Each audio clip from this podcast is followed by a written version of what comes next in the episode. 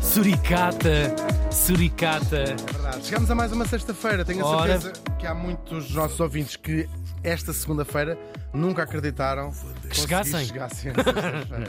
Sobretudo a segunda tem essa perspectiva sobre a sexta-feira. Exatamente. E, Coitadinhos dos ouvintes, eles saem de casa às 7 da manhã, de segunda-feira, Claro. às 8 já aparecem os ratos, sabes? Com Pois, as orelhas para sim, baixo, sim. os rabos todos Sim, sim. Eh, comidos de. Sim, já quase modo, já assim mesmo das arrastar. caudas. Claro, Comidas. claro, claro. As orelhas ratadas. Um horror. Já levaram uma 10 imagem. vezes com a ratoeira nos cornos. Sim, Tá, sim. tá, tá. A tentar ir buscar um bocadinho de queijo. Olha, estamos todos no mesmo barco. Claro. Beijinho, ouvintes. Vamos lá, por favor. Agora vamos para um barco bem diferente deste Ah. que eu estava aqui a falar. Porque neste dia estávamos em 1818, um ano que diz muito. Muito, foi um ano especial, foi uma boa Por colheita. acaso foi mesmo. E morria em Londres, uma cidade Oh. tá- que te é tão cara. A ti e a toda a gente. que É muito tá, caro, hoje, é impossível. Um metro quadrado. Por acaso é das cidades mais caras do mundo. Espera lá, estamos no Natal. Já lá vamos. Já lá vamos. Estamos quase, já está aí. Já está, se os centros comerciais já estão a passar Mariah Carey. Porquê é que nós aqui não podemos também colar? passamos a música de Natal. E morria ela aos 74 anos. Olha, para o século XIX não está nada mal. está-se Já vais ver para quê? Falamos de Carlota de Mecklenburgo, a rainha do Reino Unido. Oh! Claro que morreu aos 74 anos, era a rainha. Sim. E lá se as criadas dela morreram aos 74 Ou se anos. duraram metade Claro, sequer. teve para aí 20 levas de criadas que iam morrendo todas Claro. escorbuto. Claro. A Charlotte. Ainda de- estamos no barco, não é? Para escorbuto, para lembrar ainda algo de matemática. Sim, escorbuto aqui já não era muito vulgar. O- Charlotte de Mecklenburg-Strelitz era o seu nome. Ela nasceu em 1744 em Mecklenburg.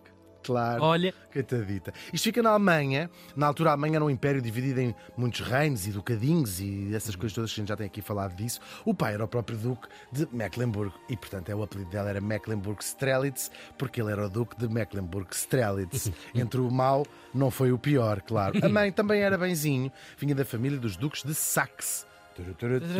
Eram, eram terríveis. Aquilo qualquer coisa era música naquela família. Saxe é uma região também da, da Alemanha, sim. Agora, nós já. Alemanha, quis dizer bem. Estavas a dizer bem. Estavas a uma professora de história que era a Lumena, Lumena Raposo, que depois Lumena. era Sim. jornalista. Era isso, penso, que- penso que ainda é. Há uma rádio no pico. Beijinhos para a rádio Lumena. Ah, uau, será que era dela? Não ela, sei. Ela vinha sempre muito bem arranjada. Ok. Se calhar era empresária do Mundo da Noite. Rádio difusão. sabe. Sim. Bem, do Mundo da Noite, porque as rádios também fazem emissão. Ah, não, não estava a dizer Sim. que a minha professora de História, Lumena Raposo, ahm, explorava um, um bordel. Ela foi também, era, e acho que a passagem pela escola tinha sido breve, a jornalista do Diário de Notícias. Se não tiver a ouvir, querida professora Lumena Raposo, um, Um grande beijinho para si, agora que levou roda de Madame. Nós já sabemos que vai ser Rainha de Inglaterra. Vamos nos concentrar, Claro. Tiago. Não é rinha quem quer, estavas tu a dizer. Nós temos que começar a ter umas aulas de mindfulness Pois. no início, sabes? Ahm, claro, não é Rainha de Inglaterra quem quer, disse o Tiago muito bem, e é para quem pode. Ah, portanto, isto é, é um spoiler, não é? Ela, nós dizemos aqui Rainha de Inglaterra, até. ah, Ainda agora chamamos o Rei de Inglaterra e a, Rainha de Inglaterra, mas isto é o Reino Unido. A, Reino- a Inglaterra é apenas um dos Claro, reinos é que o compõe. Claro, eles ficam, devem ficar muito zangados, os escoceses e os galeses e os irlandeses do norte, esse lixo todo que lá mora, para além dos, dos ingleses. Já percebi que tu tens um, um aspecto muito crítico, muito viçoso sobre a ruralidade hum, do Reino Unido, não é? Sim, é assim um tem- bocadinho eu acho que tem uns mais belos countrysides do, da Europa. Sim. Quer dizer, agora depois de ter estado nos Açores com mais Já calma. ficaste aí mais dividido. Fico, mas, é, mas tem é uns verdes muito verdes, tem umas matizes de verde. As pessoas é que é pior, não é? Pior é as pessoas sempre, mas aqui menos mal. Bom, foi Rainha de Inglaterra, é um spoiler, já sabemos que ela foi Rainha de Inglaterra, porém a educação dela, conta-nos a sua biografia, foi muito pouco de rainha. Era um bocadinho, foi um bocadinho, não é a educação de comer à mesa e sentar-se com as pernas de lado, mas a educação de aprender a ler, a escrever, a folhear uma revista, a ter uma conversa de mais de dois minutos. Rezam as crónicas que não era a sua especialidade. E talvez por isso foi precisamente escolhida para ser a, a rainha de eh, Inglaterra, do Reino Unido, pelo, pelo rei, que se chamava Jorge III. Ele tinha 22 anos. Por causa disso, porquê? Porque lhe dava jeito uma pessoa uh, que fosse Amena. amena, sim, Sim, exatamente. pois. Uh, ele tinha 22 anos, ele sobe ao trono depois da morte do avô, que era o Jorge II, o pai tinha, morreu antes, de, de- de- antes do avô. Saltou de avô para. Saltou de avô para neto, sim. Ele era solteiro, tinha 22 anos, quando lhe cai o trono nas, nas, nas virilhas. Foi do nada, ele nem contava com Ele aquilo. contar. Sim, Isto dói, aqui dói.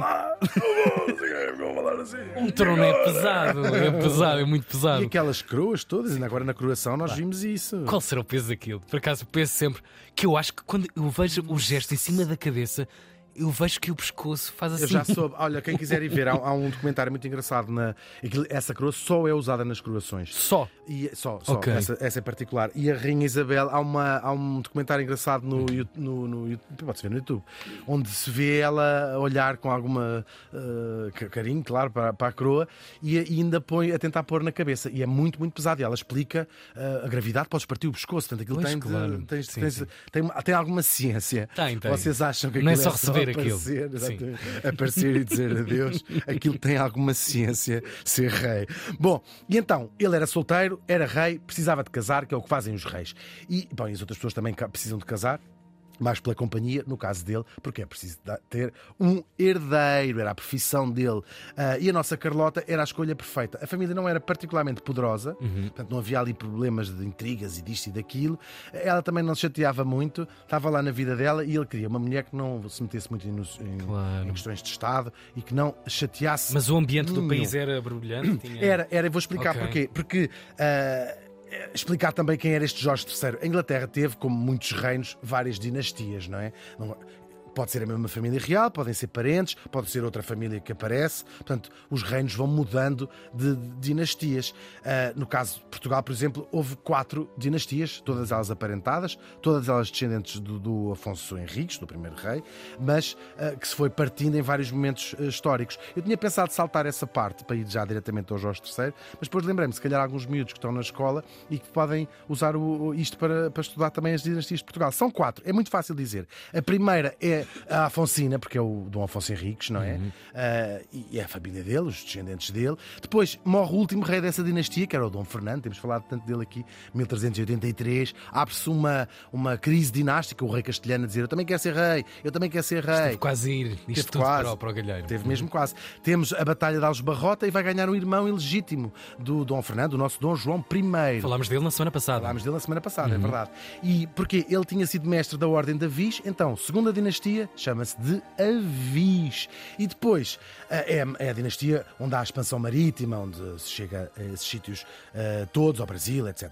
Depois, o último rei dessa dinastia, Dom Sebastião, morre em Alcácer Quibir, há uma nova crise eh, dinástica e aí o rei de Espanha vai de facto conseguir, o rei de Castela, vai de facto conseguir usurpar, aí já era de Espanha, sim, conseguir 60 chegar ao- não foi? Qualquer coisa. foi 60 anos, sim, isto acontece em 1580 e durante 60 anos assim foi.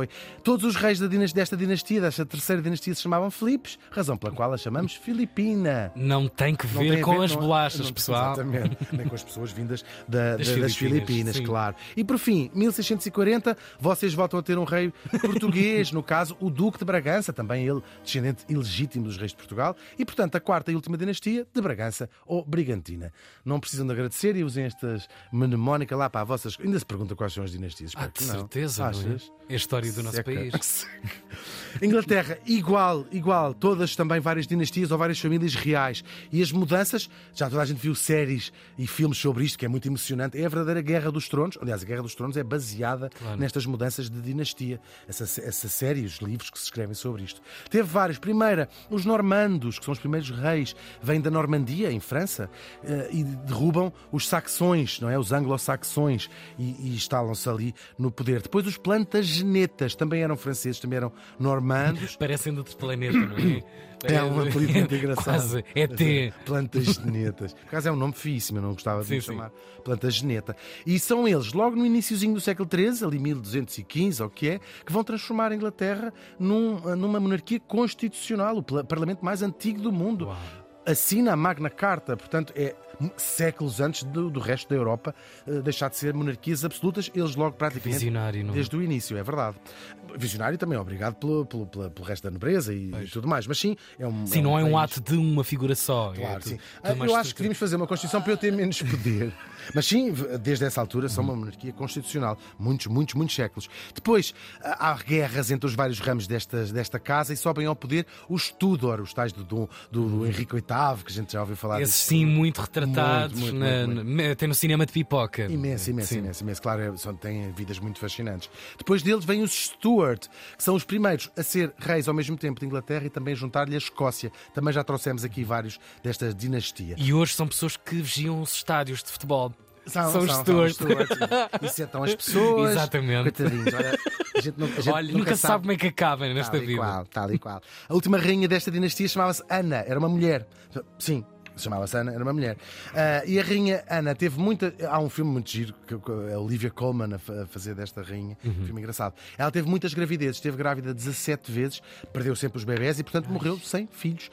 Bem, sem descendentes, não é? Ora, quando ela morreu, foi um problema, porque havia outros Stuart, da sua própria família, só que eram católicos. E dizia a lei que só um protestante pode eh, suceder no trono ao trono. em Inglaterra. E foram buscar uns primos distantes, alemães, n- não tinham nada a ver com, com o Reino Unido. Seja quem for, mas que Sim, sim, era o próximo. Vaticine este, este pensamento. Tal e qual foram à lista, e os protestantes mais próximos eram uns tais primos, príncipes alemães da casa de Hanover. O primeiro rei desta dinastia chama-se Jorge I, depois vem o filho Jorge II, que, como já vimos, é o avô do O avô do- morto, sim. morto. Nenhum deles nasceu em Inglaterra, nenhum deles falou o resto da vida uma palavra de inglês, e lá estavam. O nosso Jorge III já é o primeiro a ter nascido de facto em Londres e a falar inglês, só que isto é um bocado periclitante, e portanto era bom arranjar, e ainda vinha mais uma rainha alemã, era bom não Acalmar, muitas ondas, claro. que a gente senão tem que, ainda tem que me chatear e Ok, dar levaram à letra a ideia e a identidade protestante, que estava enraizadíssimo na cultura, mas é um grande um- contrassenso de Claro, ir buscar uma outra nação, alguém em outro lugar. Sim, sim. Uou. Quer dizer, este Jorge Eles I- estão linkados, não é? Familiarmente. sim, sim, sim. É vagamente distante, ou seja, a avó materna deste Jorge I era de facto uma princesa inglesa e era o parente mais próximo na linha de sucessão. A nossa Carlota e o nosso Jorge acabam por ficar juntos durante. casados, né? 57 ficar juntos. E Eles assim dá certo, não é? Uma coisa amena, E foram lá sem ficando. sal, está-se bem. Calma lá que ainda vem, isto agora vai aquecer. Spoiler. É verdade. 57 anos de casamento transforma a nossa Carlota no ah, mais na rainha consorte com o reino ma- maior. É- Agora já não é a consorte, o, o consorte com o consulado maior, porque o príncipe Felipe bateu-lhe, como Sim. marido da rainha, mas ela eh, foi a rainha consorte com mais, com mais tempo. Juntos eles tiveram 15 filhos, dois dos quais hão de ser ah, reis. O Jorge e a Carlota também são os primeiros reis. Ele comprou-lhe uma casa para lhe oferecer, que era uma casa chamada Buckingham House, Uau. que é transformada depois no Palácio de Buckingham. Porém, estes longos anos de casamento acabaram por ser ensombrados pela famosa loucura do rei. Há filmes sobre isto. O, o rei Jorge III enlouqueceu grave, muito gravemente. Ele foi progressivamente ficando cada vez mais doente, mais doente, até ser declarado completamente incapaz, assim, mas, mas de uma forma muito grave mesmo. Apesar disso, este reinado foi marcado por acontecimentos decisivos. A derrota do Napoleão, a abolição da escravatura em todo o Império Britânico e, por fim, a perda da América, que se tornou independente. A Carlota esteve ao seu lado durante toda a doença. Ela tinha medo dele, ele tinha assim uns ataques. Medo não era que lhe fizesse mal, mas aquilo impressionava-a muito e ela nunca conseguiu estar sozinha com ele na mesma sala. Tinha que chamar pelo menos alguém. Também naquela casa não devia ser problema à partida, não é? Chamei Sim. alguém. Eu- Coitadinha, assim, não é fácil. Depois, ela foi rainha tanto tempo que acabou por ser eh, homenageada de muitas vezes, desde nomes de cidades. Charlottesville é o, Claro. exemplo clássico, mas há muitas, muitas outras. E até o seu apelido, ou parte do seu apelido, Strelitz, dá nome a uma flor. A estrelícia é, é graças a ela Ah. que tem este nome. Só que os seus últimos anos também não foram fáceis. Ela tinha uma péssima relação com o filho mais velho, que era o regente do pai, Pois. davam-se mal, e isto vai-lhe afetar muito a popularidade. E ela chegou a ser veiada uma vez, estava numa cerimónia qualquer e o povo estava cá fora dizia: Vai, ó, hum, Nem para mãe, num- não sei quê, Ah, num porco. Sim, sim, sim, sim, sim, mesmo. E ela não se deixou ficar e acho que se virou e disse assim: Como é que vocês têm coragem de tratar mal dessa maneira ao fim de tantos anos de serviço. Meio século a aguentar Sim, aquele homem sim, completamente colado, a a fita todos. cola e a aguentar esta nação. É verdade. A mulher não deixa de ter alguma razão, de facto. Até porque os ingleses, os ingleses lhe devem uma outra tradição que ela levou da sua Alemanha natal. Uma tradição que terá começado no século XVI na Catedral de Estrasburgo. Qual é essa tradição? Que é todos os natais decorar uma árvore com velas, bolas e anjinhos.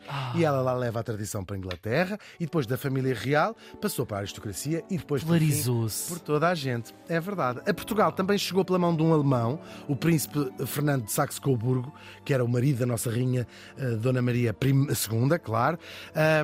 Veio um bocadinho, uns anos mais tarde. Ele, a primeira árvore Natal montada em Portugal foi no Palácio das Necessidades, em 1844. Uau. E depois... O povo viu aquilo e Oh, começou é a montar esses piaçabas que vocês compram no Não é nada. Araucárias, É pinheiros. É, é e agora é tudo pronto. É Eco-friendly. em plástico. Plástico para sempre. É verdade, mas é lindo. Por esta altura, já a sua colega, que ela era colega dele, não é? A Carlota também era casada com, com o rei. Ah, já tinha morrido ela. Um ano antes, ah, morreu ela um ano antes do marido. E o marido, nessa altura, o Jorge III, já estava tão perdido dentro da sua própria cabeça que não chegou sequer a saber. A Carlota de Mecklenburgo morreu faz hoje 205 anos.